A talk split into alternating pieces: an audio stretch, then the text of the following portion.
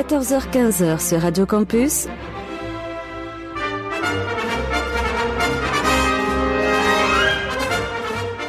Les aventuriers des salles obscures. Le magazine cinéma produit par le quotidien du cinéma. Présenté par Christophe Dordain. Bonjour à toutes et à tous, c'est avec un très grand plaisir que nous vous retrouvons ce samedi après-midi afin de vous proposer votre dose hebdomadaire d'actualité cinématographique car voici Les Aventures Salles Obscures, un programme produit par le quotidien du cinéma.com, présentation Christophe Dordain et je serai accompagné aujourd'hui par Kevin Corbel, Zoé Kennebreuk, Clara Laine et Jérémy Joly. Nous sommes ensemble jusqu'à 15h.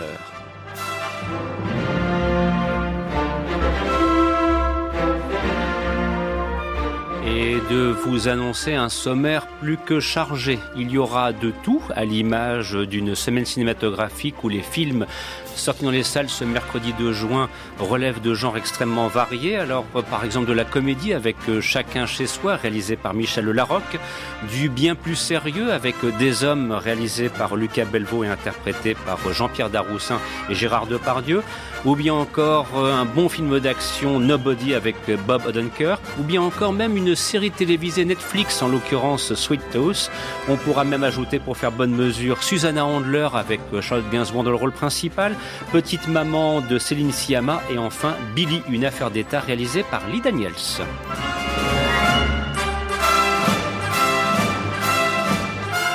Bref, je veux croire que vous n'aurez point le temps de vous ennuyer en notre compagnie et de commencer avec un extrait de la bande originale du film Présumé innocent, réalisé par Alan J. Pakula en 1990. Film interprété entre autres par Harrison Ford, qui vient tout juste de commencer à quelques centaines de kilomètres de chez nous, dans les studios Pinewood, dans la banlieue de Londres, un nouvel épisode d'Indiana Jones qui devrait sortir au cinéma en juillet 2022. Voilà, vous savez tout et de vous souhaiter de passer un excellent moment en notre compagnie. Nous sommes ensemble jusqu'à 15h.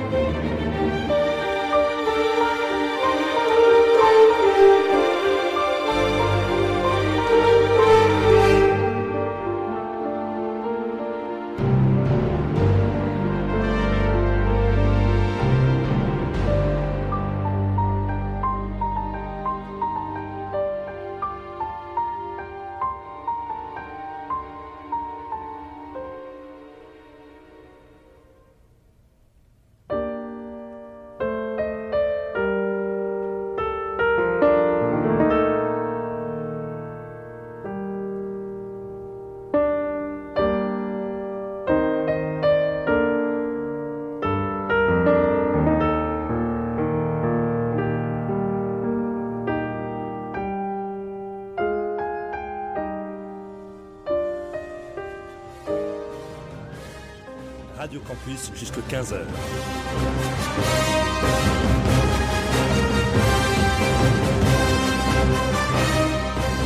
C'est les aventuriers des salles obscures.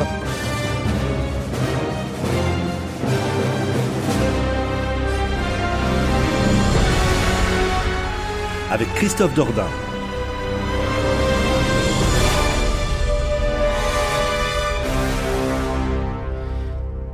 Y a quelques secondes à peine, vous entendiez une partition musicale composée par John Williams pour le film Présumé innocent réalisé par Lanji Pakula. C'était il y a 30 ans maintenant, un peu plus de 30 ans. Film notamment interprété par Harrison Ford. Il y avait également Greta Scatti au casting ainsi que Brian Deney. Voilà donc pour la partie musicale et tout de suite d'embrayer avec la dimension actualité. Et, nous commençons en fanfare avec du lourd, du très lourd. Voici la comédie de la semaine. Alors comment vous la présentez? Ça s'appelle Chacun chez soi. C'est réalisé et interprété par Michel Larocque. Et alors, euh, hors antenne, on se faisait quelques commentaires sur le scénario, euh, enfin le, synopsis de départ que je vous livre tel quel. Catherine et Yann sont en couple et amoureux depuis de nombreuses années. Mais depuis que Yann a quitté son boulot, il s'est pris de passion pour les bonsaïs. J'ai même pas envie d'aller plus loin. C'est quoi cette merde, Jérémy Pour aborder les choses très concrètement.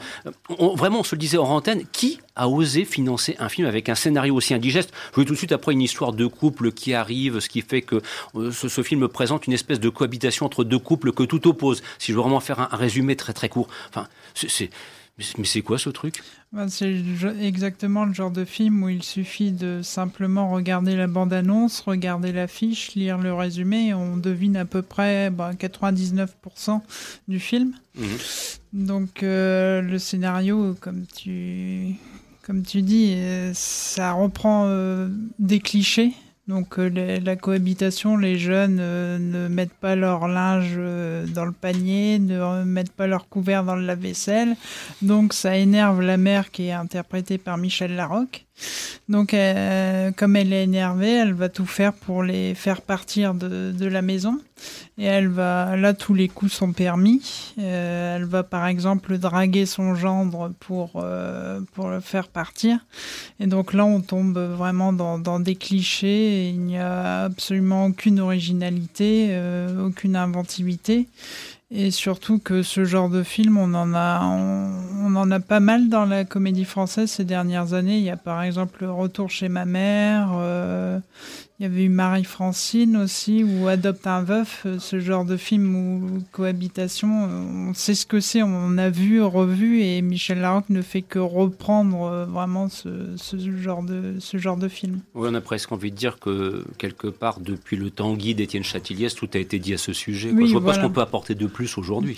Justement, il, ce film surfe vraiment sur euh, le succès de Tanguy. Euh, Tanguy a, a tout, déjà tout dit et ils ne font vraiment que reprendre reprendre. Et surtout, il ne faut pas oublier une chose, c'est que Tanguy, c'était il y a 20 ans maintenant. Oui, oui, oui, en 2003. Et donc ça... C'est moi j'ai du mal à comprendre très honnêtement comment on peut dépenser des millions d'euros pour une telle production. Mm. Voilà, c'est je sais pas moi je me mets à la place de qui nous écoute en, en maintenant euh, souhaite aller au cinéma par exemple ce soir euh, ce, ce week-end euh, et se dit mais enfin je bon tiens on va aller voir un truc qui s'appelle chacun chez soi mais enfin c'est pas c'est pas compréhensible. Mais après il faut savoir quand même que ce film prend le, la tête du box-office actuel. Ah si si si il fait un très gros succès et je pense que c'est grâce à la présence de Michel Larocque euh, mm. juste juste pour ça et bah, c'est vrai que son abattage est reconnu, elle est réalisatrice oui. de surcroît, mais enfin on a un petit peu l'impression que là c'est, enfin, je sais pas, il y a... On en parlera dans quelques instants. Il y a peut-être des choses autrement plus intéressantes à voir cette semaine que ça. Ah oui, oui, c'est sûr. Et c'est son deuxième film. Son premier n'avait pas eu un gros succès -hmm. non plus. Elle a réussi à faire un deuxième et elle prépare son troisième film qui sortira l'année prochaine. Et...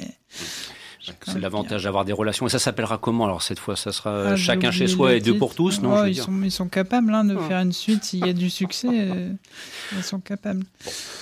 Je crois que là, on le dit clairement, on peut s'en dispenser. Oui, oui, on peut s'en dispenser. À éviter, donc. Dans un tout autre registre, et là, nous allons être un beaucoup plus sérieux, de nous rapprocher de la nouvelle réalisation de Bernard Stora, bon, qui est un cinéaste lui aussi, qui a déjà une longue carrière, hein, depuis maintenant presque plus d'une quarantaine d'années qu'il qu est dans le milieu du cinéma. Et donc, il a réuni euh, deux bons comédiens, que sont Nils Harelstrep et Patrick Bruel, avec à leur côté donc Irène Jacob. Et donc là, là, pour le coup, le scénario se présente euh, sous un jour un peu meilleur et donc je vais enfin pouvoir éviter des interjections quelque peu abruptes. Avocat célèbre, Luc Germont pense atteindre la consécration, lorsque Gilles Fontaine, l'un des patrons les plus puissants de France, et on se doute qu'il est incarné par Nils Arelstrup, lui demande de prendre sa défense. En effet, l'homme d'affaires est soupçonné d'avoir acquis dans des conditions quelque peu douteuses, une magnifique propriété sur la côte d'Azur. Alors voilà, on a une rencontre au sommet entre un grand patron, un avocat, et là, ce duo va se former avec une question centrale, c'est de savoir dans la relation qui va s'instiller progressivement entre celui qui défend et celui qui est accusé, qui va prendre l'avantage. Alors, Kevin, tu as l'occasion, entre autres, de voir ce film Villa Caprice. Qu'en as-tu pensé? Est-ce que le résultat, là, pour le coup, t'a convaincu? Alors déjà, euh, par rapport au film précédent, c'est sûr que ça n'a rien à voir. Alors, euh, bon, j'avais vu la bande-annonce euh, avant d'aller le voir et je m'attendais à autre chose. Alors, j'ai bien aimé, mais j'ai trouvé que ce qu'on nous vendait, c'était vraiment cette relation entre les deux personnages, donc entre l'homme d'affaires et l'avocat. Et au final, on se retrouve avec un film qui va beaucoup plus progressivement se centrer sur le personnage de Nils Arestrup, donc Luc Germont, le grand avocat, et euh, qui va être assez euh, personnel euh, par rapport à, ce personnage, ce qui m'a pas déplu, mais ce qui éclipse un petit peu le personnage de Patrick Bruel mhm. au fur et à mesure, et toute l'histoire de l'affaire dans laquelle il est suspecté, comment il a acquis cette, cette ville-là ça va un petit peu passer au second plan et c'est dommage parce qu'on aurait pu avoir aussi ce côté affaire criminelle, mhm. savoir comment l'avocat va le sortir de cette situation. Et petit à petit, c'est un petit peu éludé pour euh, vraiment euh, se centrer sur euh, l'avocat, ce qui, est, pas mal aussi parce que hum, on a toute cette relation entre l'avocat et son père, qui est un homme âgé et lui qui vit chez lui et qui développe vraiment le, personnage, qui est très intéressante. Mais derrière, tout ce qui concerne le personnage de Patrick Bruel, à savoir la relation avec sa femme, avec ses collaborateurs, ça a moins de saveur, je trouve, et au final, c'est, on aurait pu s'en passer limite. Alors, à t'entendre, en fait, il y a eu peut-être une hésitation euh, quant à la direction à prendre. Soit c'était la direction, on traite l'affaire en, tant que telle et on voit de quelle façon cette affaire peut conduire à une résolution positive ou négative, suivant qu'il y ait condamnation ou pas. Et pour finir, le chemin qui est pris, c'est plus de s'intéresser au fond euh, à ce grand patron, euh, à son environnement, à ce qu'il est. Bah, c'est plus bah, sur l'avocat. Du coup, le grand mmh. patron passe un peu en, en second plan. Et pour moi, c'est plus euh, l'avocat que la relation entre les deux personnages, une relation de, rivalité, amitié, on ne sait pas trop, mm. euh, qui certes est, traitée, euh, on va dire, assez bien dans le film, mais qui aurait pu être davantage développée selon moi. Alors c'est pour ça que là je suis un petit peu surpris à t'entendre parce que le, sous-titre du film Villa Caprice, il y a un petit argumentaire qu'on peut lire sur l'affiche. Le sous-titre est le suivant La justice a un prix, quel est le vôtre? Je ne sais pas, moi, en entendant cette phrase, est-ce que tu penses que c'est un lien À, t'écouter, on se dit, mais quel peut être le lien entre cette phrase, la justice a un prix, quel est le vôtre, et c'est un film où on, a le sentiment qu'on prend plus le parti d'étudier un personnage que, l'affaire en elle-même? Euh, je pense que par rapport à l'avocat, un des dilemmes du film, c'est justement est-ce qu'il sert vraiment la justice ou est-ce qu'il sert des, clients qui ont des intérêts qui ne vont pas forcément dans le sens de la justice? Et euh, il va se retrouver face à un dilemme et il y aura des résolutions par rapport à cela. je pense que c'est justement cette question-là du prix à, payer euh, pour euh, exercer cette profession qui, est posée dans le film. D'accord. Et alors, un petit mot maintenant sur l'interprétation, parce que bon, là quand même, ce sont des gens qui ont de la carrure. Hein. Patrick Bruel, bon, on aime ou on n'aime pas, parce qu'on pense toujours un petit peu au chanteur, alors ça peut parfois euh, freiner certains.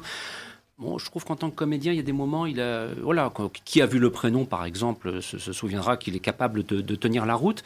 Mais bon, en face, il y a quand même Nils Harelstrup. Et là, il faut être costaud. Alors, je ne sais pas comment s'en sort-il? Est-ce que l'interprétation est convaincante? Est-ce que, euh, voilà, les, séquences qu'ils ont à deux, forcément, il y a, un duel, je veux dire, euh, que l'on voit à l'écran, euh, qui l'emporte? Ou bien est-ce que, moi, ce que je peux supposer, qui n'est pas encore vu le film, c'est que Nils Harelstrup prenne l'ascendant sur Patrick Bruel?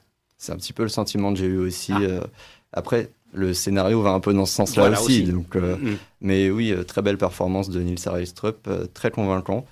Et par rapport à Patrick Borel, j'aime bien l'acteur, mm. mais j'aurais pas forcément choisi Patrick Borel pour ce rôle. grand patron français, mm. il, il, joue un petit peu trop son propre rôle, j'ai l'impression, dans, dans, le film. Et j'aurais choisi quelqu'un, peut-être quelqu'un qui aurait un jeu plus froid, euh, qui aurait peut-être plus convaincu. Bien, un autre avis éventuellement sur Villa Caprice, peut-être Jérémy? Donc, est-ce que ça va dans le sens aussi de ce que Kevin développait précédemment? J'ai eu un petit coup de cœur pour ce film. Ah. vraiment, il suit. D'habitude, les films comme ça, un peu judiciaires, ça se passe au tribunal, et là, on suit vraiment les, les coulisses. Mhm d'une affaire judiciaire. Donc, euh, la préparation de la défense, il y a une scène qui est géniale où Nils Aristrup explique donc à Patrick Boyle comment, euh, se, comment répondre au juge, que lui dire et comment se comporter? Et donc il y a vraiment toute cette relation et les personnages sont vraiment, on adore les détester. C'est des personnages qui ne pensent vraiment qu'à l'argent, qu'à la, qu'à la richesse, au pouvoir et à l'image qu'ils montrent.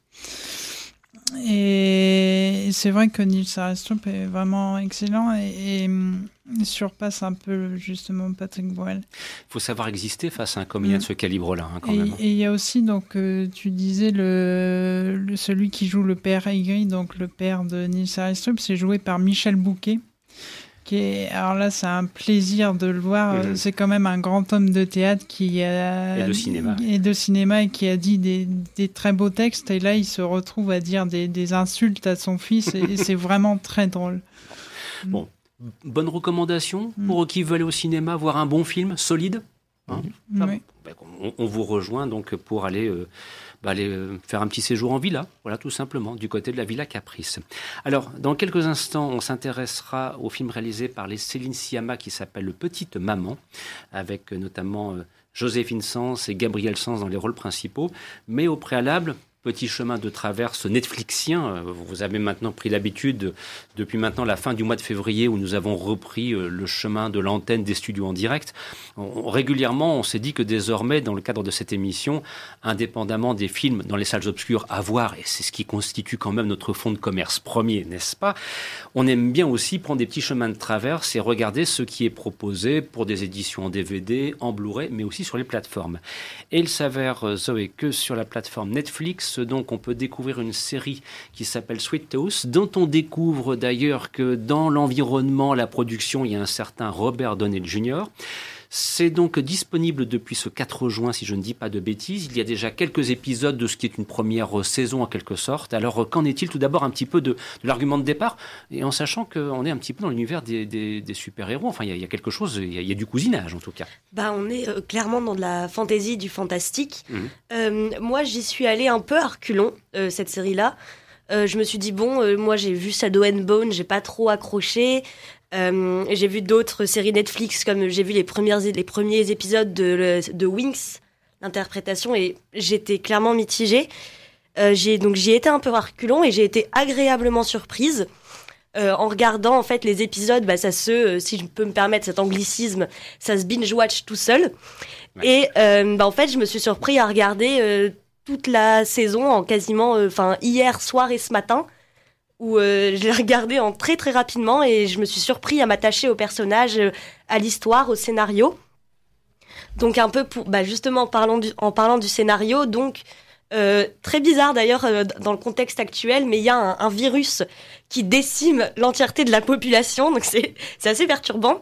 Et en fait, à peu près en même temps que l'arrivée de ce virus, il y a des enfants hybrides, mi-humains, mi-animaux, qui se sont mis à naître et vu que les deux phénomènes sont arrivés en même temps, toute la question de la série, c'est est-ce qu'ils sont liés Est-ce qu'ils ne le sont pas?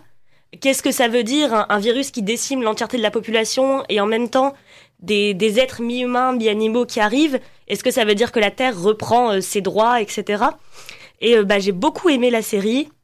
Donc on suit euh, un petit garçon, donc Sweet Tooth ou Gus, qui est un mi-homme, mi-cerf, donc un enfant, et euh, qui va euh, chercher à vouloir retrouver sa maman suite au décès de son père de la maladie. Euh, et il va être accompagné par, par un autre homme qui qu'il appelle Grand Costaud, qui s'appelle en réalité Jep, Jeppard. Et il va chercher à lui faire confiance, sauf qu'on apprend assez vite que Jeppard était avant un des hommes, un des ah des derniers hommes, c'est comme ça qu'il s'appelle, qui cherche à chasser les hybrides parce que certains pensent qu'ils sont responsables de la maladie, d'autres non. Et euh, bah, en fait, on est vraiment dans du fantastique et euh, c'était vraiment bien. Je pense qu'on peut. J'ai quand même regretté un peu ce filtre un peu jauni euh, sur la photographie typique des productions Netflix qui parfois me décevaient un peu.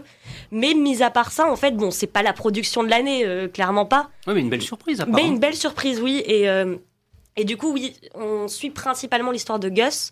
Mais il y a en réalité trois histoires qui se superposent. Celle de Amy, qui est euh, une femme qui va venir s'installer dans un zoo pendant la maladie et qui, elle aussi, va recueillir une enfant hybride, qui est là une fille cochon. Et euh, d'un autre côté, euh, un, alors le nom va pas me revenir, désolé, un médecin euh, dont sa femme est atteinte de la maladie et qui est l'une des rares personnes qui réussit à survivre sans être contagieuse de cette maladie-là, qui normalement est extrêmement contagieuse. Et lui, bah, il va essayer de chercher un remède. Et donc il y a toute cette dualité entre ce médecin qui, bah, vu qu'il pense que les hybrides sont liés, veut essayer de choper des hybrides pour euh, bah, les disséquer, faire des expériences pour essayer de trouver un remède. Et ces enfants-là qui cherchent, eux, à, survivre parce que bah, voilà, toute la dualité et la question n'est pas, est pas euh, répondue à la fin de, la série, mhm. enfin de la première saison en tout cas, si oui ou non les enfants sont liés euh, à la maladie ou pas. Mais c'est vraiment un des, thèmes intéressants avec bah, la nature, la maladie, les virus, ce que sont prêts à faire les humains pour la survie de l'espèce ou pas. Euh, voilà des thèmes intéressants, des acteurs qui sont pas incroyables mais pas mais plus, enfin qui restent, qui restent justes, je dirais. Et ouais, des thématiques et un, univers dans lequel on se prend en fait. Alors série euh, donc qui s'avère peut-être un petit peu plus sérieuse que son titre d'origine n'aurait pu le laisser mm-hmm. penser, parce qu'on pourrait peut-être croire à quelque chose de plus léger. On le disait donc en guise de préambule, dans l'univers de la production, on retrouve Robert Downey Jr., bon, qui dans le domaine des super-héros, on le sait avec Iron Man entre autres, euh, voilà, il a largement œuvré pour la cause. Voilà, c'est, moi je trouve c'est production de qualité. Je veux dire, c'est, ça, ça a l'air vraiment là une affaire très sérieuse et, bien et bien, comment dire, bien amenée. Ah, plutôt bien amenée, oui, effectivement. Euh, après, dans les autres tout petits reproches, je dirais que aux alentours des, des, derniers épisodes 7 et 8, on commence à voir les ficelles et euh, mm. pas mal des, plot twists. Euh, j'ai réussi à les deviner euh, assez facilement. Mm. Mais oui, on, s'y prend facilement. c'est de la bonne réalisation. Les combats, pareil, parce qu'il y a quelques scènes de combat, sont plutôt bien faits. Donc on sent qu'il y a de la grosse production et un Robert Downey Jr. derrière qui, qui sait y faire. Et en même temps, on se laisse prendre au décor parce qu'il faut savoir qu'ils ont eu des accréditations pour tourner en Nouvelle-Zélande. Donc pour qui a vu bah, la trilogie du Seigneur des Anneaux et du Hobbit, bah, les, décors sont, quand même à, couper le souffle. Et, et oui, bah, agréablement surprise, grosse bonne production qui se, qui se regarde facilement et on boude pas son plaisir en tout cas. Durée des épisodes, tu en disais 8 parce que tu as fait tu, tu, es passé en mode binge watching donc euh, c'est-à-dire que tu n'as pas arrêté de, regarder au fur et à mesure. C'est ça. Au départ, j'en voulais je voulais en regarder quelques-uns pour me faire mon avis et ce, ce c'est le modèle 48 minutes ou? Euh, oui, c'est ça, plus ou moins. Le premier et le dernier sont plus sur du 55 minutes et mm. les autres sont entre du 39 euh, et du 40 45 minutes. donc les, formats standards pour une série donc 8 épisodes, a priori rien d'autre à l'horizon, ça s'arrête là. Oui, euh, bah. Hum, Normalement Non. Ah. La, fin de la, la, fin de la saison 1. Euh, non, clairement, euh, moi je pensais que c'était un, Une espèce de collection, un unitaire, quoi. Un unitaire, et en fait, non, la fin laisse penser à une deuxième saison. Mais, alors que je. Enfin, je veux dire, quand je n'aime pas une série, je suis la première à, à pas. à l'arrêter tout de suite. Bah, euh, je ne sais pas quand ça sort, mais je regarderai la saison 2 avec plaisir. Bien. Donc, si vous avez envie de passer une soirée avec une série qui sort de l'ordinaire, eh bien, regardez sur Netflix, si vous êtes abonné, la série Sweet House. Sur ce, retour au cinéma dans les salles obscures et donc de m'adresser et de me diriger du côté de Claire pour évoquer cette fois Petite Maman, réalisée par euh, Céline Siyama, donc qui présente Nelly, une toute jeune fille de 8 ans qui vient de perdre sa grand-mère et qui part avec ses parents vider la maison d'enfance de sa maman. Et donc on se doute effectivement qu'il y a là une aventure familiale entre guillemets empreinte d'émotion qui euh, va pouvoir un petit peu exister sur, euh, sur le grand écran. Alors euh, pour cette petite maman, on peut y aller? Alors oui, on peut absolument y aller. plus je réfléchis à ce film, plus je me dis que c'est un coup de cœur. Ah, c'est bien, ça fait plaisir. Parce qu'on a eu un coup de fusil pour commencer, donc un coup de cœur, c'est le moment.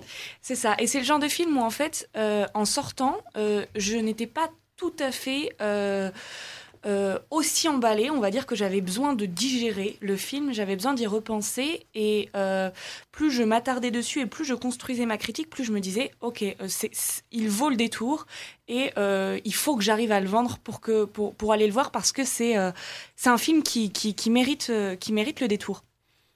donc déjà le, premier point que, qu'il faut absolument souligner, c'est l'interprétation euh, de Joséphine et Gabrielle Sanz, qui sont pour la première fois à l'écran, donc c'est les deux petites filles du film, euh, qui sont sœurs dans la vie d'ailleurs, et ça se voit parce qu'il y a une complicité et un lien qui, qui crève l'écran et qui est très très très beau à voir.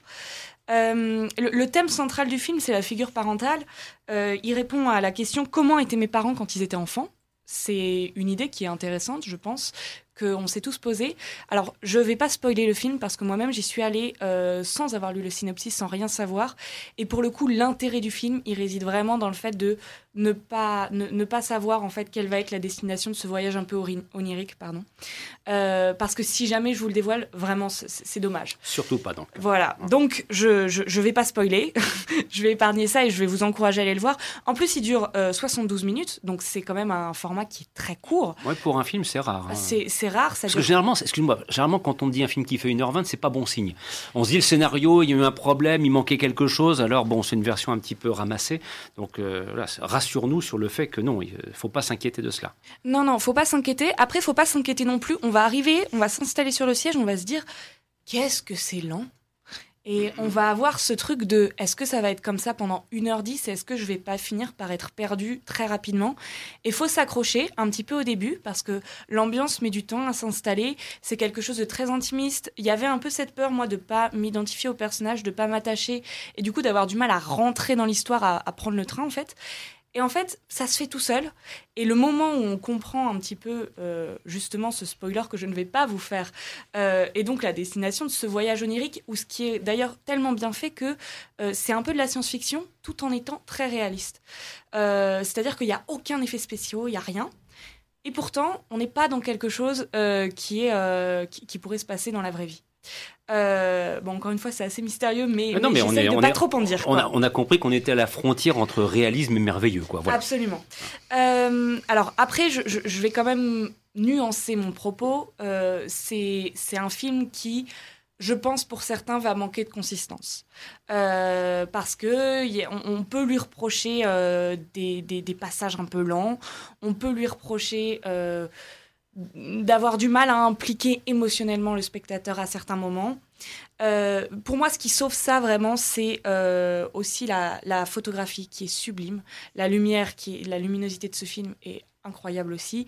Après, c'est Céline Sciamma aussi qui nous a habitués à ça dans ses films précédents. Je pense notamment à Portrait de la jeune fille en feu, mhm. qui a été beaucoup salué pour la photographie. Parce qu'il faut quand même le rappeler, hein, c'est elle qui a réalisé le Portrait de la jeune fille en feu. Et, c'est curieux qu'elle revienne presque un petit peu en catimini avec ce petite maman. Oui, effectivement, c'est curieux. Euh, et puis c'est assez, euh, c'est inattendu dans, dans, la mesure où il y avait eu une grosse, grosse, euh, mhm.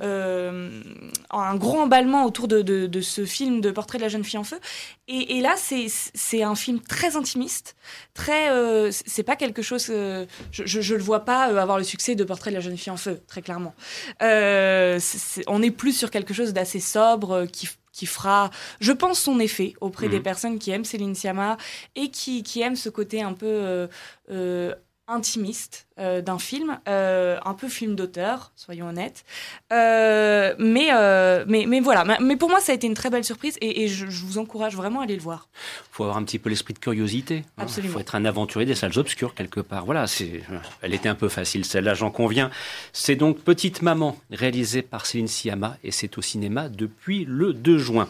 Je vous propose maintenant d'écouter un extrait de la bande originale du film Green Card, réalisé par Peter Weir au début des années 90 avec Gérard Depardieu et Andy McDowell, musique composée par Hans Zimmer. Et vous, en doutez un petit peu là aussi, je, vous lance un gros câble. Juste après, nous évoquerons Des Hommes, réalisé par Lucas Belvaux, film dans lequel Gérard Depardieu a pour partenaire Jean-Pierre Daroussin. Ce sera dans quelques instants et nous tournerons ensemble une nouvelle page d'actualité. Pour l'instant, nous vous souhaitons de passer un excellent après-midi à l'écoute de cette émission, Les Entiers Salles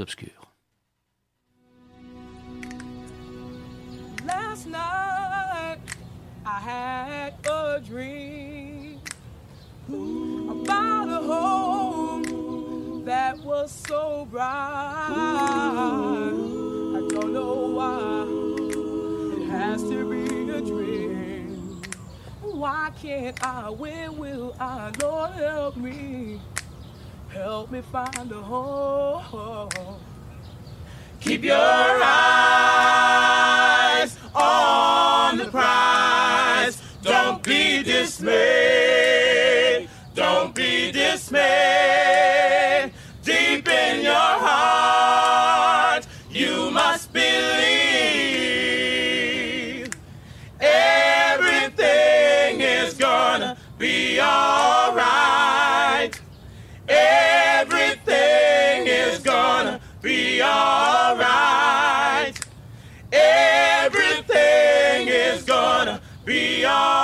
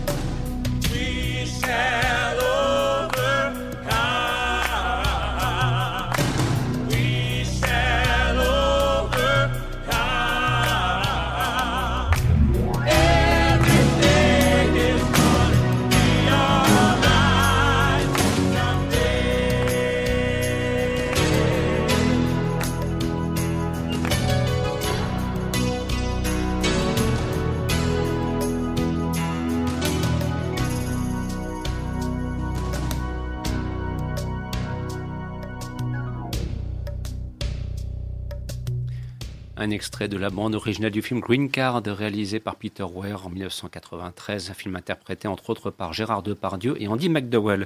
Alors, euh, nous retrouvons nos différents intervenants, en la personne de Kevin Corbel, de Zoé de Clara Laine et de Jérémy Joly, pour poursuivre notre panorama de l'actualité du cinéma dans les salles obscures. Et alors là, c'est vrai qu'on s'attaque à un film euh, dont le propos spontanément s'avère très sérieux. Ça s'appelle Des hommes. C'est réalisé par Lucas Belvaux, avec entre autres, euh, ben, il faut le reconnaître, un, casting de fort bonne tenue, puisqu'on y retrouve pêle-mêle Gérard Depardieu, Catherine Fro, ainsi que Jean-Pierre Daroussin. Nous sommes dans le registre du drame historique, euh, puisqu'il s'agit donc en fait de découvrir le, le parcours donc de ceux qui ont été appelés au moment de la guerre d'Algérie au début des années 60 et qui effectivement y ont passé un certain temps, notamment parfois on pouvait rester une année complète, et qui ensuite sont rentrés en France et qui ont essayé autant que possible d'oublier, de taire ce qui est une expérience combattante euh, plus que traumatisante. Et puis voilà que des décennies plus tard, euh, au hasard d'une comment dirais-je d'une journée d'anniversaire, eh bien euh, tout ce qui avait été euh, caché, tout ce qui avait été oublié, tout ce qui avait été peut-être aussi enterré va brutalement remonter à la surface. Donc ce n'est pas un film qui se veut un film sur la guerre d'Algérie, mais plutôt un film sur ceux qui ont été en Algérie à cette époque, auquel on n'avait rien demandé, euh, d'ailleurs dans un pays auquel on, franchement on n'avait pas grand-chose à y faire, hein. nous-mêmes nous les Français, quelle drôle d'idée que d'être parti à la conquête de l'Algérie, quelle folie quelque part. Eh bien cette folie, ils ont, ils l'ont payée et ils vont continuer à la payer 40 ans après leur retour. C'est un petit peu ça le propos initial. Alors, Jérémy, qu'as-tu pensé de, de, de, ce film qui, je le dis tout de suite par rapport à Kevin, il y aura un petit peu une opposition, t'as moyennement convaincu, il faut le reconnaître. Bah, C'est-à-dire que j'ai apprécié les, j'ai beaucoup apprécié les 20 euh, premières minutes jusqu'à la demi-heure presque, où en fait ça se passe donc au présent. Et on découvre un Gérard Depardieu en grande forme. Euh, il joue un personnage un peu bourru, euh, qui a quelques problèmes avec l'alcool et qui est rejeté par le, reste de la famille. Et il est vraiment fascinant dans ce, dans ce personnage. Il n'a même pas besoin de parler pour, euh, pour qu'on s'attache vraiment à ce personnage. Et le problème, c'est que après cette demi-heure passée, euh, le film nous plonge vraiment dans le passé et donc euh, la guerre d'Algérie avec des flashbacks euh, assez inintéressants pour moi et avec énormément de voix off de plusieurs personnages et des voix off que je trouvais assez soporifiques à tel point que je me demande si on ne devrait pas vendre le DVD dans les pharmacies comme somnifère, vraiment, à ce point-là. Et j'ai vraiment eu du mal à accrocher au, reste du film. J'ai vraiment décroché. Oui, parce que moi, je me souviens qu'il y a quelque temps de cela, tu avais l'occasion de voir le film signé Abdel, Abdelraouf Dafri, donc 1500 impur, qui, t'avait, euh, qui avait littéralement emporté ah ton adhésion. Et je m'attendais à des hommes à ce que tu me dises, bah, tu vois, c'est du même acabit, on est dans le même registre? Non, parce que l'autre film vraiment était concentré que sur le sur le sujet de, donc de la guerre d'Algérie avait vraiment montré la, la violence que c'était, l'absurdité de cette guerre. Et là, j'ai pas, j'ai pas retrouvé ça. C'est-à-dire que euh, c'est vrai qu'il y a le fond de la guerre d'Algérie, mais on montre pas on montre plutôt les blessures euh, que ça provoque au présent, mais le présent dans le film, c'est vraiment au début, et après, on, on, part vraiment dans le passé. Et j'aurais préféré que le film se concentre sur le présent. Après, c'est une adaptation d'un roman. Mhm. Et je pense que c'est une histoire qui peut être agréable à lire, mais le rendu cinématographique, il y a quelque chose qui coince. Alors Kevin, j'ai presque envie de dire parole à la défense, hein, c'est un grand classique, mais parce que toi par contre pour le coup, euh, l'adhésion, elle, a été au rendez-vous. Moi j'ai vraiment apprécié, alors il faut savoir que je suis allé le voir en salle sans savoir de quoi ça parlait, j'avais pas vu de bande-annonce ni de synopsis, et euh, j'ai été, euh, été, très satisfait de, ce que j'ai vu, et un petit peu à, à l'inverse du coup, c'est plus les, les, côtés flashback euh, que j'ai appréciés. Euh, alors le début du film, euh, la performance de Gérard Depardieu est très convaincante, hein, ça n'a rien à dire. Mais c'est vrai que c'est vraiment à partir du moment où on voyait les, ces jeunes gens en Algérie, voir ce qu'ils ont vécu, c'est vraiment là que pour moi le, film prenait son sens. Mais après, même si j'ai apprécié, il y a quand même quelque chose à redire. Euh, par exemple, euh, j'aurais aimé qu'on revienne plus souvent au présent, qu'on voit voie plus cette euh, dualité entre les personnes qu'ils étaient au, passé et celles qui sont devenues 40 ans plus tard. C'est vrai qu'on n'y revient pas assez, selon moi, et c'est un petit peu dommage, mais à part ça, de très belles scènes. Moi, je, trouvais au contraire qu'ils illustraient bien la violence par le fait qu'il l'a montré, qu'il a montré assez peu, seulement quelques scènes pour montrer que justement la violence, euh, ils n'en parlent pas parce que ça les a traumatisés. Mhm. Et euh, je crois que c'est Gérard Depardieu qui le dit dans le film que pour certaines choses qu'ils ont vécues, il n'y a pas de mots pour le, pour le dire, donc euh, on ne le montre pas, on n'en parle pas. Et euh, je trouvais que ce, sous-entendu était, assez bien, représenté dans le film. Il faut dire aussi que la, la parole euh, de ceux qui ont combattu en Algérie, elle a mis du temps à se libérer. Euh, pendant très longtemps, c'était un sujet tabou qu'on n'évoquait que très peu. D'ailleurs, même le cinéma français avait beaucoup de mal à aborder la, la question de la guerre d'Algérie. Alors, à ce sujet, me permet un petit parallèle. Euh, parfois, on pense qu'aux États-Unis, ça a été plus facile de traiter la guerre du Vietnam. en fait, quand on regarde dans le détail, euh, c'est pas si évident que cela. Je veux dire, les, les, films qui abordent la guerre du Vietnam ne sont pas aussi rapides qu'on pourrait le croire à aborder ce conflit. Mais c'est vrai qu'en France, il y a eu un couvercle beaucoup plus pesant, imposé notamment par le gouvernement de l'époque, qui faisait que c'était quasiment un sujet interdit, un sujet tabou. Et quant à la parole de ceux qui ont participé, hein, qui ont été impliqués dans ce conflit, bah, il leur a fallu quasiment attendre le début des années 2000 pour que des historiens cherchent à interviewer, à faire remonter à la surface ces épouvantables témoignages de ceux qui malheureusement ont été confrontés à, l'infâme, euh, à l'innommable. Est-ce que le film est violent, Kevin? Est-ce qu'on peut considérer que, parce que ça peut parfois être un frein, euh, surtout dans un contexte actuel de reprise, de, retour au cinéma, où, on n'a pas, parfois on va peut-être effectivement aller voir un film de Michel Larocque parce qu'on a envie de se marrer un grand coup. Enfin, c'est peut-être aussi pour ça que le film fonctionne, ceci pour faire un, bref aparté à ce sujet. Euh, voilà, est-ce que, est-ce que c'est un film qui peut un petit peu rebuter parce que trop dur? Il y a quelques scènes qui sont quand même euh, assez dures, mais elles restent assez ponctuelles dans, dans, le film. Ça va plus être une ambiance générale. Après, euh, Enfin, je sais pas ce que t'en penses. Jérémy? Non, bah, quand on voit le film de Raouf Dafri, à côté, c'est c'est beaucoup plus lé- léger. Enfin, c'est vrai que ça, ça monte, mais un peu hors champ, donc Mhm. euh, ça reste euh, accessible. Bon, vous l'aurez compris, là on est dans le registre du film historique, autrement plus sérieux peut-être que ce qu'on a pu aborder ici depuis le début de cette émission. Voilà, c'est une démarche bien particulière et voilà, il faut prendre un petit peu aussi sur soi pour aller euh, voir euh, des films qui traitent de la guerre d'Algérie parce qu'ils ne sont pas si nombreux que cela. hein. Oui, Si- oui. Quand on regarde euh, depuis maintenant allez, une quinzaine d'années, on citera bien sûr L'ennemi intime de Florian, euh, de Florian Emile-Seri, on citera, pourra citer Mon colonel de Laurent Lerbet, on citera bien sûr le, le très beau film de- d'Abdelkhaouf d'Afrique, Un sang impur, qui aurait mérité là aussi une meilleure exposition au cinéma. Il est sorti vraiment au mauvais moment. Enfin, c'est un film qui, qui mériterait d'être revu en salle. Et puis peut-être pourquoi pas aussi celui-là. Voilà. Donc euh, si euh, vous vous sentez d'attaque pour aborder des pages d'histoire qui ne sont pas forcément flatteuses pour notre pays, mais un pays se grandit s'il a la capacité à regarder son histoire en face, dit-on. Donc à vous maintenant d'en profiter si vous le souhaitez. Alors sur ce, on va maintenant aborder dans les 20 dernières minutes qui restent de façon unitaire quelques autres films qui sont sortis dans, dans les salles. Vous verrez dans des registres là aussi très, très variés. Alors euh, de commencer par un, euh, si vous le souhaitez, un Susanna Handler, réalisé par euh, Benoît Jacot, avec notamment Charlotte Gainsbourg et à ses côtés Nils Schneider. Alors, Nils Schneider, pardon, si je prononce bien.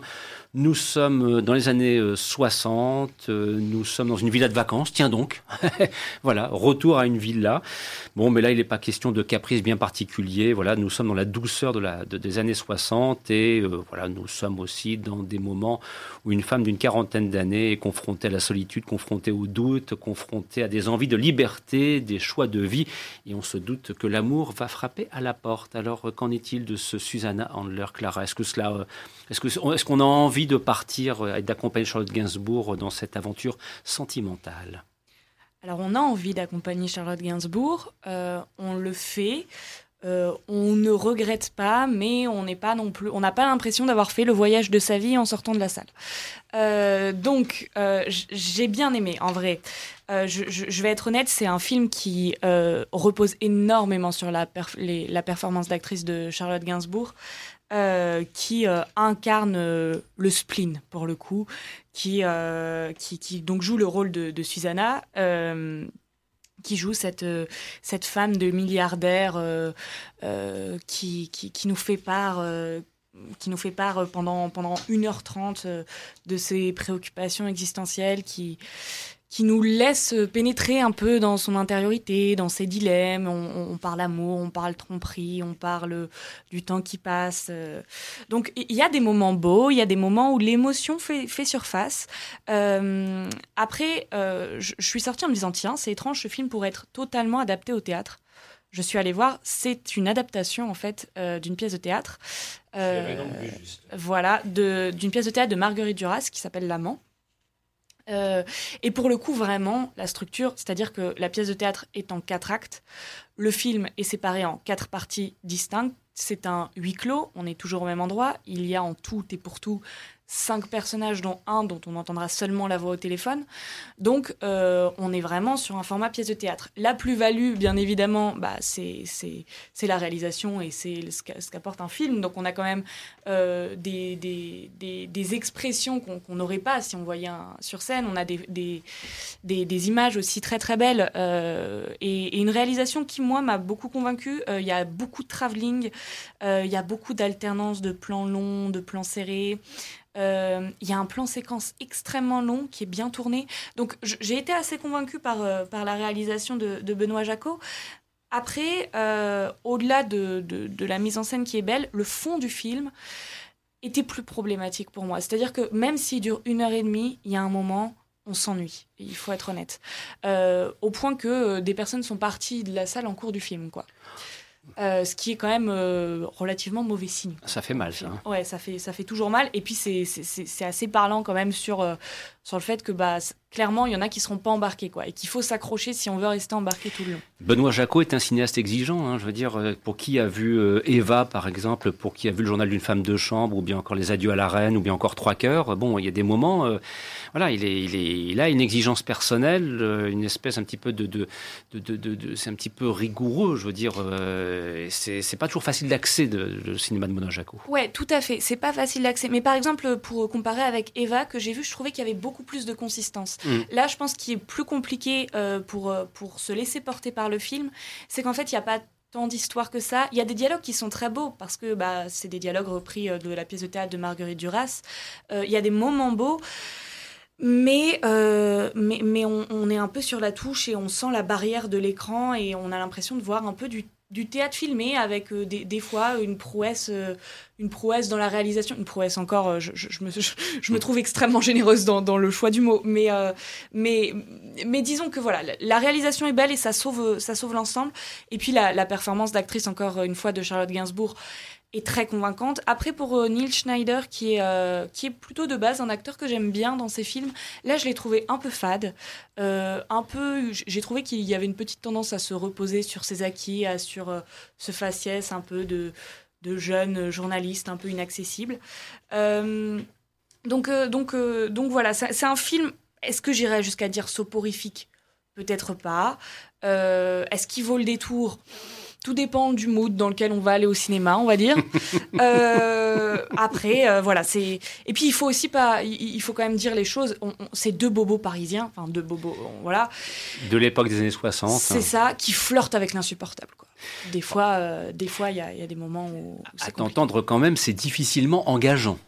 C'est difficilement engageant. Après, voilà, je- je- j'ai tendance à m'attarder là sur les points négatifs. Encore une fois, il y a des beaux dialogues.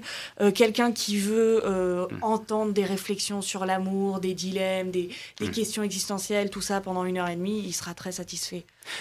Si vous le souhaitez, mais ça nécessite quand même un petit peu de, de courage de votre part et d'exigence. Tout à fait. Pour dire les choses simplement. On se retrouve dans quelques instants pour parler de Billie Holiday. Pour tout savoir des sorties en salle, retrouvez les aventuriers des salles obscures chaque samedi de 14 à 15h sur Radio Campus.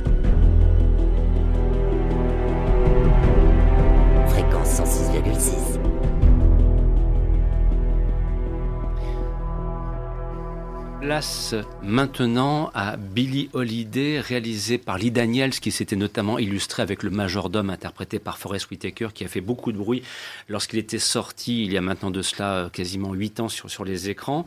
Alors nous retrouvons ici Lee Daniels donc pour évoquer euh, le parcours, c'est vrai, d'une figure emblématique, en l'occurrence Billie Holiday, une voix légendaire, une icône du jazz. Mais il faut savoir aussi que c'est quelqu'un qui s'est retrouvé pris dans une tourmente politique avec euh, derrière, euh, euh, comment dirais-je, un certain Harry Anslinger qui était le responsable du Bureau fédéral des narcotiques. Bref, elle a eu maille à partir avec la police américaine version euh, anti-drogue, donc ça peut être effectivement très dur. Alors voilà, on, se doute que c'est un film qui va donc surtout aller vers cette direction-là. hein. Ce n'est pas une évocation de sa carrière d'artiste, mais plutôt une évocation de sa vie en tant que femme confrontée à la justice. Bon, et, alors, je l'annonce à l'avance, euh, ce n'est pas, euh, un film qui a franchement emporté ton adhésion parce que peut-être trop consensuel, trop attendu, euh, pas de véritable surprise en quelque sorte.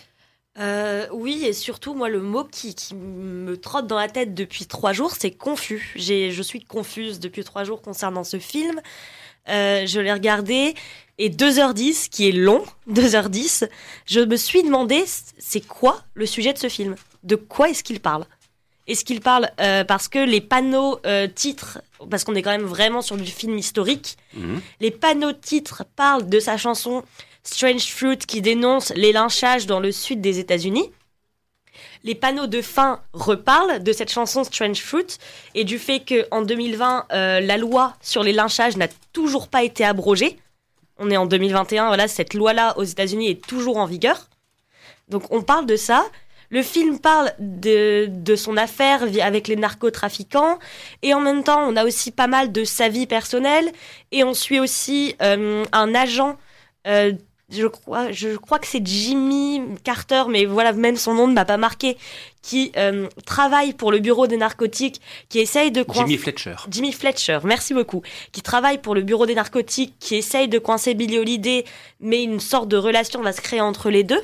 Et en fait, entre tous ces sujets-là, bah, je me suis demandé tout au long du film, mais c'est quoi Qu'est-ce qui, qu'est-ce que veut raconter ce film? Mais j'ai l'impression depuis plusieurs semaines, au hasard des différentes émissions, des différentes interventions et des différents films abordés, de retrouver toujours le même problème, une espèce de confusion des genres cinématographiques qui sont abordés, ce qui fait qu'il y a un manque de linéa- linéarité, pardon, si j'arrive à le dire, que tu, euh, que tu reproches au film en quelque sorte. Oui, c'est exactement ça. Et et il y a quelques, enfin, quelques points positifs. Il faut savoir que quand même le film était vraiment long. Et euh, pour reprendre plusieurs euh, bah, remarques qu'il y a eu des, des autres chroniqueurs, euh, nous on était sept dans la salle, ce qui est Mhm. pas nombreux. Et il y en a un qui est parti en cours du film. Donc c'est vraiment pas bon signe. Et, et oui, 2h10, on les sent passer. Mhm. Et le fait que le film soit extrêmement confus, du coup, on n'arrive pas à savoir bah, où est-ce que se finit l'Inkipit, quand est-ce qu'est le climax, quand est-ce qu'est... En fait, il est tellement long qu'on n'a aucune notion de où est-ce qu'on se situe dans le film, ce qui renforce encore l'idée de, de longueur. Euh, après, j'ai vu en regardant que Andra Day, celle qui joue Billie Holiday, euh, a reçu le Golden Globes de la meilleure actrice Mhm. et est nommée dans cette catégorie pour les Oscars. Ouais. Ça m'étonne pas. Enfin, on, on a un film qui essaye d'aborder plusieurs sujets un peu politiques. Mhm. Euh, voilà, on est dans on est dans un film à Oscar et c'est clairement pas le meilleur de tous les films à Oscar que j'ai vu de ma vie, quoi. Mhm. Mais d'ailleurs, je, je me pose la question parce que j'avoue que ça m'a pas non plus frappé outre mesure. Est-ce qu'elle a été récompensée pour finir la cérémonie des, Oscars euh, qui, qui a eu lieu fin avril? J'ai un, doute d'un seul coup. Je sais pas si quelqu'un éventuellement euh, aurait un, quelques éléments de réponse, car j'ai un doute. Voilà, je, je, je le dis en toute simplicité et en toute franchise. Bon, donc, euh, oui, pas, pas le film, le, comment dirais-je, voilà, trop. Il y, a- il y a quelque chose ne qui n'a pas fonctionné, quoi. Oui, non, il y a clairement quelque chose qui fonctionne pas et, et on se pose bah oui, beaucoup de questions sur ce film, même s'il y a des vraies performances, euh, celle de l'acteur qui joue Jimmy Felter, euh, Trevor Rhodes Mm. et Andrade sont très bons dans leur rôle, on sent que c'est ça. Mais oui, euh, et puis autre chose, moi il y a une ou deux scènes euh, qui m'ont vraiment mis mal à l'aise. Où euh, il y a un moment, euh, elle a une, une relation avec un homme, et en fait, pendant les, les, les deux premières minutes, parce que la scène est assez longue, euh, j'avais l'impression que c'était un viol, et en fait, ça en était pas. Et il y a quelques scènes comme ça qui, qui m'ont vraiment mis, mis mal à l'aise, et je me dis, bah, peut-être que ce film, voilà, voulait aussi montrer euh, la cause des Noirs, notamment l'agent Jimmy Fletcher, euh, Mhm. qui est souvent accusé, de traître, parce que Billie Holiday est un symbole de la lutte pour les droits civiques euh, des, des Noirs américains. Et lui qui travaille du coup pour, pour Henslinger, qui veut coincer Billie Holiday parce que la chanson Strange Fruit est un peu un symbole de rébellion. Mhm. Et euh, il y a des thématiques comme ça qui, qui sont intéressantes bah, de certains Noirs américains qui sont prêts à en coincer d'autres parce que leur carrière, parce qu'ils veulent réussir, etc. Et il y avait, pour moi, il y avait énormément de potentiel parce que, voilà, quand on se renseigne un peu sur cette affaire de Billie Holiday, sur, euh, sur comment ils ont essayé de la coincer, sur comment ils essayaient de cacher de la drogue sur elle pour essayer de, de la coincer, etc. Il y avait tellement de choses à raconter. Et en fait, il a, le film a voulu tout raconter. Et euh, bah en fait, on peut pas tout raconter. Et fallait trouver, fallait se centrer sur un aspect. Ils ont pas voulu le faire. Et bah ça en ressort que clairement, euh, c'est un film oubliable. Oubliable. Vraiment, il n'y a pas d'autre mot. Bon, bah, c'est dommage, hein, parce que bon, ouais, enfin, j'ai- moi j'avais ce même sentiment quand j'avais vu le majordome, mais le majordome c'était peut-être moins euh, euh, moins prégnant ce sentiment de se dire tiens on va tout mettre, il faut absolument évoquer le parcours d'un majordome joué par Forest Whitaker sous 5, 6, 7 présidents différents. Enfin, voilà, c'était il y avait une construction peut-être mieux maîtrisée apparemment euh, à t'entendre par rapport à ce Billy Holiday. Ah, c'est exactement ça. Et je me dis, pour terminer, que l'exemple même d'un film historique qui a vraiment réussi, c'est, je pense qu'on peut s'accorder là-dessus, le discours d'un roi, Oui, évidemment. Ah oui, oui, Et le discours d'un roi, il- il- la vie de Georges V est tellement longue, Hmm. et ben il a- c'est Georges V ou Georges VI Georges doute. V? Georges V est tellement longue, ils se sont dit, on va se centrer sur un aspect. Hmm. Il est bègue et il doit faire un discours pour mobiliser les populations pendant la Seconde Guerre mondiale. C'est réussi. Hmm. Il y a un aspect, c'est exécuté brillamment, euh, les acteurs sont, sont excellents, c'est réussi. On peut pas tout raconter, surtout quand on a des personnages comme ça. Euh, aussi important et, et, aussi vaste, avec des histoires aussi larges que Billy Holiday ou que d'autres personnages historiques comme ça. Quoi. Voilà donc pour ce Billy Holiday dont vous aurez compris qu'il n'a pas emporté notre adhésion, loin s'en faut. Il nous reste encore quelques instants, Jérémy, et on arrive donc au terme de l'émission. Et on a réussi notre mission d'aborder tous les films qu'on avait prévu d'aborder en ce samedi après-midi. Il est question donc de Nobody, interprété par Bob Dunkirk. Bon, euh, pour faire simple, c'est le nouveau John Wick? Bah, Justement, j'ai lu beaucoup de critiques comme quoi euh, pas mal de personnes comparaient ce film à John Wick. Moi, je suis été déçu. Euh, été déçu si on fait la comparaison. Mhm. Moi, je suis allé voir. Euh, mais tu as aimé le film ou pas pour finir? Ah, j'ai bien aimé. Mais tu veux pas le comparer à John mais Wick? je, quand j'y suis, j'y suis allé, je suis allé voir ce film, je n'ai pas cherché à comparer, pas du tout. C'est mhm. pas pour moi, je, je, je, suis allé voir un autre film. Alors, tout n'est pas parfait dans, dans, ce film. Le scénario est assez, assez classique pour un film. C'est-à-dire en, gros, c'est quoi l'histoire, quoi, je veux dire, pour faire simple C'est un, un homme assez banal qui. On vient cambrioler chez lui. Et ça réveille, chez, ça réveille en lui des, une violence. Mmh. Et en fait, on apprend qu'il était, euh, qu'il était, qu'il était un agent où finalement il n'est pas si banal que ça. Mhm. Donc c'est un scénario assez classique, dirons-nous. Et il y a un déséquilibre au niveau du rythme. Le film met du temps à démarrer. Mais après, ça, ça fait le travail. Euh, il y a pas mal de scènes d'action, donc de bagarres, de fusillades, euh, qui sont en plus très bien filmées. Hmm. Ça va, c'est lisible les scènes d'action parce que ah parfois. Oui, parfois, ce que je déteste, c'est quand le montage est extrêmement rapide euh, et on, a, on voit rien. Et là, vraiment, on, on, apprécie, on en prend plein les yeux. Et alors, et le comédien, Bob Odenkirk, parce qu'on en parle beaucoup. Hein, il, apparemment, là, question crédibilité, ah il est au rendez-vous. Ah oui, très très bon acteur. Euh, il est très très bon dans ce personnage qui semble vraiment euh, d'une banalité et finalement hmm. devient très, très violent. Ah oui, oui, vraiment, il passe de, tout au rien.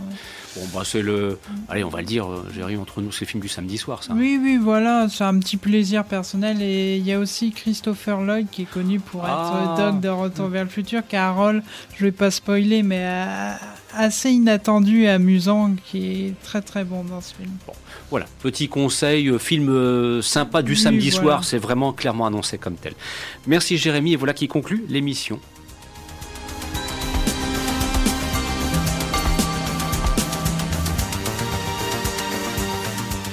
Vous écoutiez Les Aventures des Salles Obscures, une émission produite par le site internet le du cinéma.com, présentation Christophe Dordain, avec l'amicale complicité de Jérémy Joly, Kevin Corbel, Zoé Connebrock et Clara Laine.